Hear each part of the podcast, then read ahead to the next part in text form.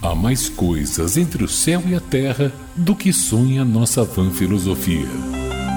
A economia da salvação, com Biagio Talento. Olá, ouvintes da Rádio Metrópole. Aviso que esse comentário contém spoiler.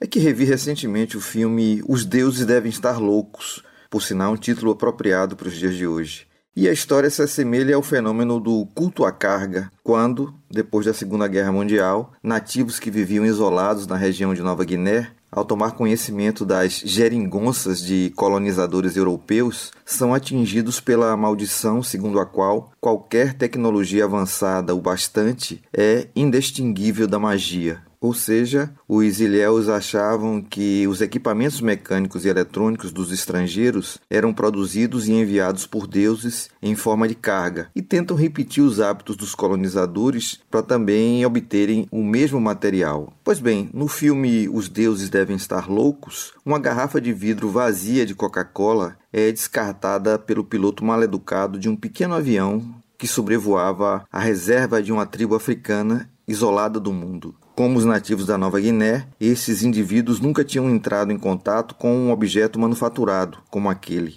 de formato cilíndrico, transparente e duro.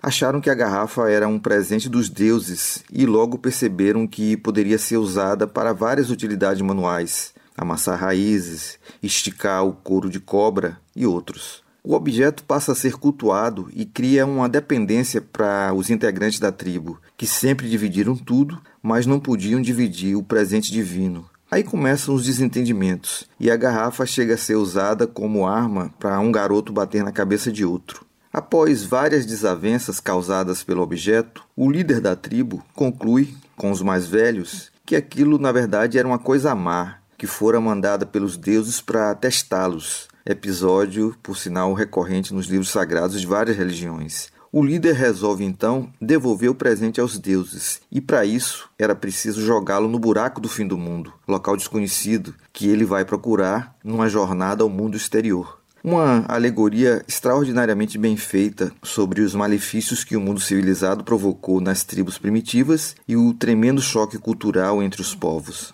O problema da história começa aí, pois o autor resolveu colocar o líder da tribo em contato com as pessoas civilizadas, e o filme se transforma numa comédia pastelão, embora não perca a mensagem antropológica do choque das culturas e da criação de novas religiões e seus dogmas.